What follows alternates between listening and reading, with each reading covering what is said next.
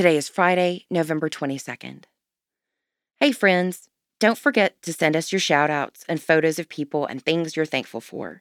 Send them to tech at forwardmovement.org and see the whole album during Thanksgiving week on our Forward Day by Day Facebook page.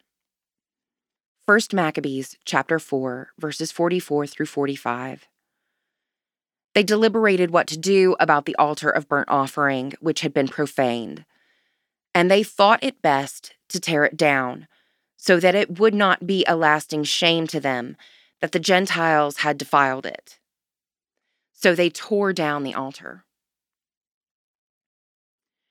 Judas Maccabeus and his followers have driven the Seleucid occupiers out of Jerusalem and are surveying the damage.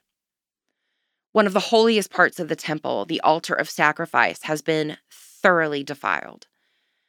They decide to tear the altar down completely and rebuild with fresh stones.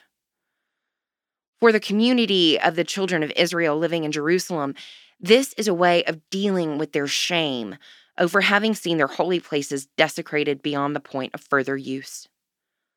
Sometimes, all we can do to start over is to tear it all down.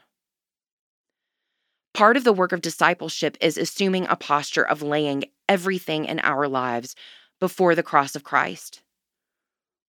All of it that is potentially a source for shame, and ask God to transform our ashes into joy. Pray for the Diocese of San Joaquin in the Episcopal Church, Dutse in Nigeria, and Kyoto in Japan.